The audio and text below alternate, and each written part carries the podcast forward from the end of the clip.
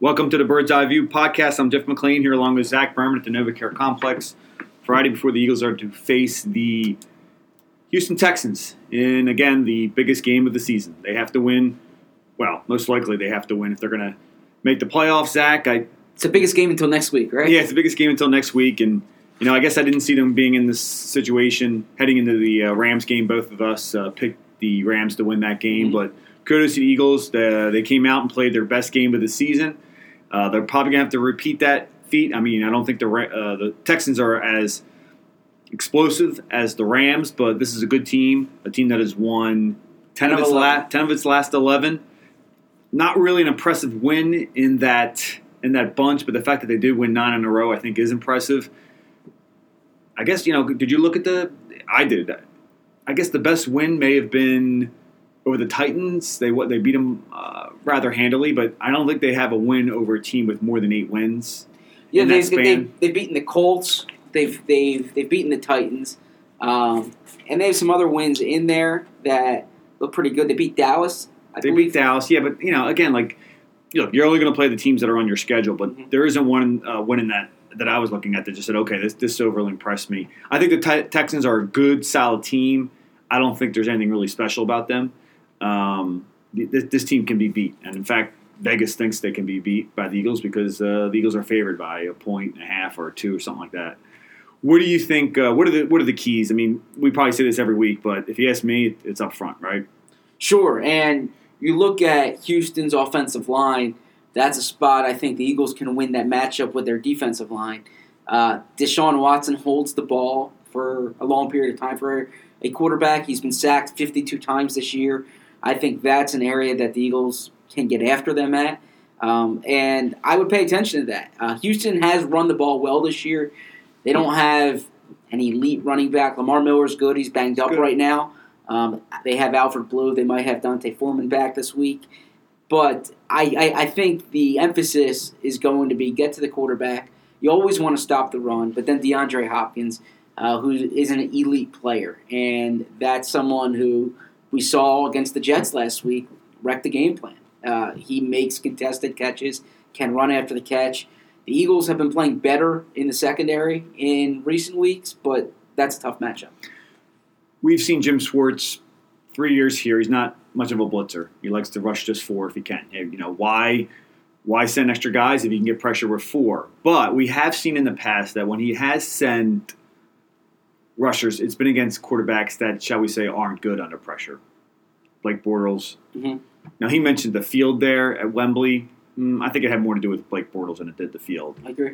I like Deshaun Watson. I think he's a good player, but he can be inconsistent. As you mentioned, he does hold the ball a fair uh, too long. I like Watson a lot too. Do you rely on your four man rush, or is this one of those games where you say, you know what, that we send in a few extra horses here and here, here and there to throw them off? No, I rely on my four man rush Okay. because I think he's going to hold the ball, and you're hoping your guys can get to him.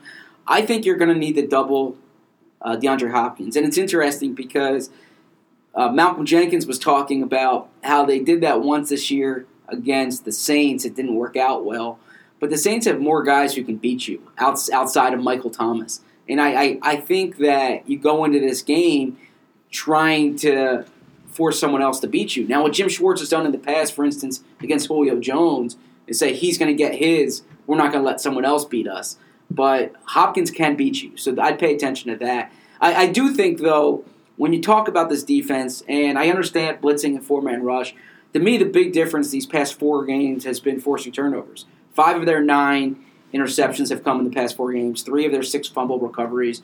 Uh, they need to continue doing that because that's what changes the game more than anything else. I, I don't know if you you were at a, in on Malcolm at a different point. I think he was he was asked specifically about is it possible to double a receiver for the entire? And he said it when he was with the Saints. They tried that once and it didn't work out well. Oh, I Not when thought they he- played the Saints. okay, all right, I misinterpreted that. Yeah, Okay, um, because they did put they did focus a lot they on Michael did. Thomas Yeah, they did game. shade someone there, but it worked well when they shaded uh, guys towards uh, Odell Beckham. It, that has Yep. worked in the past for them. It, it's his point being that it's really tough to Okay. because of the way schemes are are and the way teams run their offenses. It's very hard to have two guys strictly on. Now you can you can do a lot to make sure that there's an extra guy, kind of keeping uh, an eye on um, that uh, that special receiver. But I agree with you. You have to pay extra, pay extra special attention to DeAndre, DeAndre Hopkins. One because he's DeAndre Hopkins. Two, they don't really have a strong second option. Uh, we know Will Fuller's out for the season. Demaryius Thompson, who they acquired um, in a trade, hasn't really stepped in and been that guy. So, you know, make them beat you, make the other guys beat you. Don't make, uh, don't allow DeAndre Hopkins to go off because we can see, we've seen. I mean, he, he's one of those guys. Even when he's covered, he's not covered. Exactly. Um, would you? Right now, it looks like Avonte Maddox is the strongest outside corner they have. It's one game. I don't want to place too much emphasis on that, but just watching him out there, he's better than Rasul on the other side.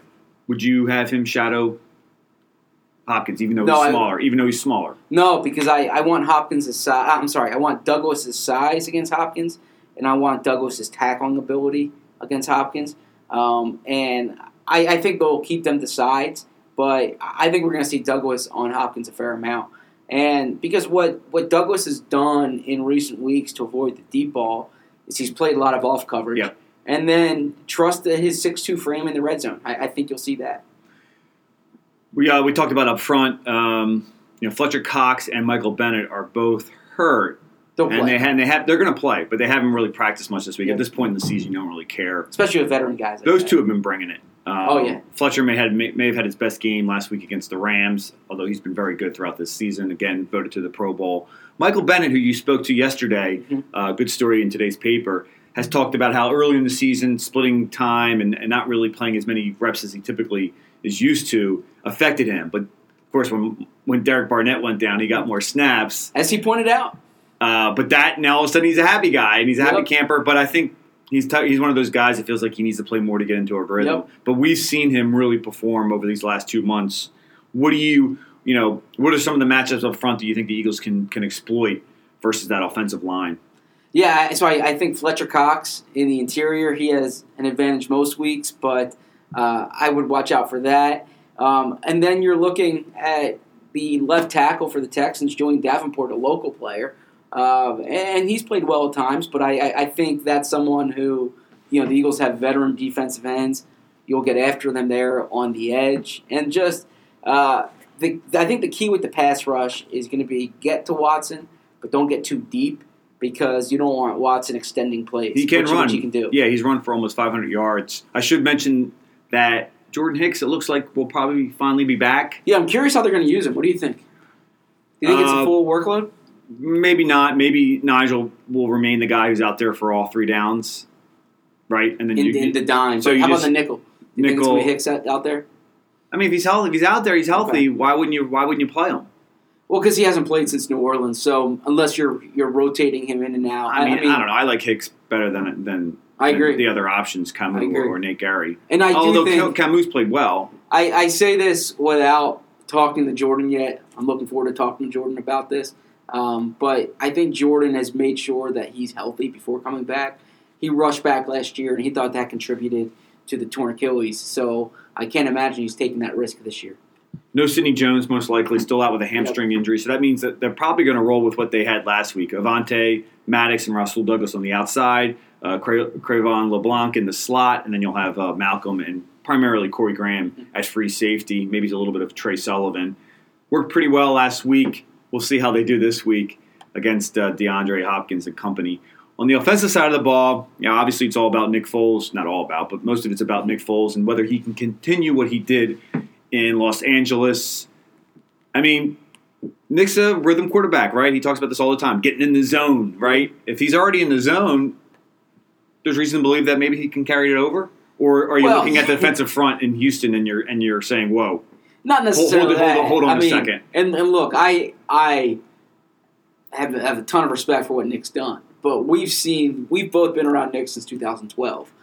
The high variance label is real with him. Like there are times when he looks like he's outstanding, and there are bad games, and you never know which one's going to come. yeah, Uh, and so, if you're an Eagles fan, which everyone listening to this I imagine is, you're just hoping he has one of those hot streaks. But he can turn cold quickly, and when he turns cold, it's ugly. You know, so I we think saw just- that uh, four years ago. He got very cold against the Texans, and got injured. He got injured. Yeah. And Now he did have a big pass to Mac on that game, but yeah. He had a nice. That was a Yeah. good one. But if you recall that that play in which he got sacked, boy, he held the ball way too Yes. long and got cl- clobbered from behind. Sure. So yeah, so I, I, I mean, I, I think that Doug knows how to use Nick. I, I think you're going to see the RPOs, the quick decisions. Uh, the, the Texans have tape on them. The Eagles' offensive line needs to play as well as they did last week. Uh, they did not allow a sack to a defensive line that had Aaron Donald and Ndamukong Suh. J.J. Watt, Jadeveon Clowney. It's that's those are elite players. Whitney, uh, and then you have uh, Mercilus from the other side He's the one who, um, who hurt Foles. yeah, in yeah. that game. This is this is a really tough pass rush. I will say I didn't see an increase in RPOs last week. I think the big difference was, and, and Doug and Mike Groh both said this, that they, they cut down on the pre-snap motions. They said they were going to do that before they found out who the quarterback was going to be. Do you buy that? Uh, I maybe buy it, but I think one quarterback will take kinder to it than another. Right, exactly. You and know? and it's funny because they did the same exact thing last year when Nick went in for Carson Wentz. So right, they might have decided to make that change. Carson might have been like, "Well, I still need, I still, I need to know everything about the defense. Give me every all the information I Yeah. can possibly gather." Let me make the decisions. Right, and I mean, you there are other ways that you can find out whether teams in a zone or man, um, rather than with preset pre-snap motions. And and I, I do want to make clear that as as we say this, uh, I- I don't want to speak on, on your behalf, but I think you're in agreement with me. Like Carson Wentz is the better quarterback. Like it's Yeah. it's it's not like a shot against Carson. I'd rather have Carson out there with all of that Yeah, than Nick. But he's just different than Nick. Exactly. I, you know, there is, there is a fair question to wonder whether the game, the way that Doug schemes game plans and, and calls plays, whether it's whether he's he's better with a guy like Nick Foles than he is with a guy Sure, like okay. Carson Wentz. But that that would that would be disingenuous because you would be discounting 13 games uh, of Last year. 2013 when they went 12 when they went 11 and 2. But like I, I've been on radio this week and been asked about a potential quarterback controversy, and No. I don't think there's a potential quarterback. No, no, but I do feel like they're juggling a lot in, in, internally um, with those personalities. Uh, that being said, you mentioned um, two of the best pass rushers in the league. J.J. Watt gets a lot of his stuff actually on the outside. A lot of his pressures come Mhm. from the outside. A lot of Clowney's actually come from the inside. He plays that jack role and they move him around a lot. He's a freak. I mean, they're- I you love know, Clowney. but if you match him up against St- Stefan Wisniewski. Wisniewski, could have could have some trouble there. Um, now Yeah. the key is whether you can use that aggressiveness against the Texans with some screens. You know, use the screen game. Obviously, get the ball out quick. That'll counter the rush a little bit. What about the run game? We've seen the Eagles when they've when they've run the ball this year. I think they're seven and one when they have over 100 yards rushing. I think that you know maybe a little, little too much is made of Yeah. that. But that being said, they got to have some sort of ground game. exactly. I and And Wendell Smallwood, maybe he's your lead back this week. I don't think so. I still I still go with Adams. Adams and Sproles. Adam's is a little Uh, banged up. Yeah, but I think yeah. I, I spoke to him yesterday. I like to see a little more Sproles. I would too. Um, and look, I think Darren will be happy to go out with as, as many touches as he can. Well, I mean, every time. I mean, his production is, is great since he's been back. I agree. So I, I look at the running game, and I, I've said this on this podcast before, but I don't. I wouldn't want a run first offense, but you can't get away from the run. And I think with when you know you cite that stat, and it's a it's it's a valid one, but I, I wouldn't use that to like justify going with a run first offense. But you can't abandon it altogether. No, and he and Doug didn't though in, in last week's game. Yeah. Even when things maybe weren't going well on the ground, you know, they ran uh, 16 to 14 pass plays before the half, Mhm. and then they got ahead, and then the defense was able to tee off. I mean, that's just a great formula for this team. It was like 31 passes, 30 rushes. yeah, it was week, it was yeah. like 2017 Eagles. Uh, we should not uh, be remiss in not mentioning the Houston secondary. I mean, they got two really good cornerbacks, Jonathan uh, Joseph and Kareem Jackson. We saw last week, um, you know, Alshon Jeffery finally kind of went off. You gotta, I, I think you just gotta kind of keep feeding that beast, don't you think? I mean, Alshon was is a difference maker. Yeah, and he hasn't practiced this week. Illness, Uh, yeah, but uh, it sounds like he'll be good to go. yeah, he'll be So fine. yeah, I, I, I think the key with that was they were willing to put up the you know contested catches, um, and he trusted Alshon to go make plays on the ball. Yeah, you can't do it too much, obviously. Um, what do you make of this? See, I don't think Carson was relying on Zach Ertz too much because when you look at the catch percentage, it's good, but I do feel like Alshon gives you, you know, a more explosive threat, threat Yeah, down the so- field. Whereas like with Car, I mean with Ertz, there's a little bit of a dump off. Sure, this is my stance on it. I, I think Carson throws to the open player, and Zach Ertz is Often open, yeah. He, he's a very good route runner. Alshon Jeffery, Alshon Jeffery doesn't get wide open often. Uh, it's the nature of that position, number one. Um, but also, he's he's a player who he's going to win on jump balls, contested catches. If you get the ball to him in slants, which Carson did, then that's that's when you can get him open. But I think you need to throw the ball downfield like Nick did last week and let Alshon go and get it. How about this? I mean, Mark Carson clearly was, has been playing injured.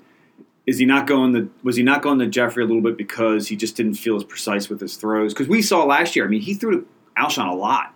Yeah, I mean, in terms of targets, he was right up there with with uh, Zach Ertz. So it's not like it's not I like mean- Carson doesn't want to throw to Alshon Jeffery. But I'm just wondering, you know, a little further down the field, Jeffery doesn't get as much separation. You got to throw outside the numbers, uh, you know, a number of times there. Maybe just a little bit of a reluctance to go there. maybe so. I mean, if you look at the numbers, it- but like I think back to the spring when Carson Carson was asked what he wants to improve on this year, and he said completion percentage. And I think that one of his fo- I don't know this, but it seems one of his goals has been more high percentage throws this year.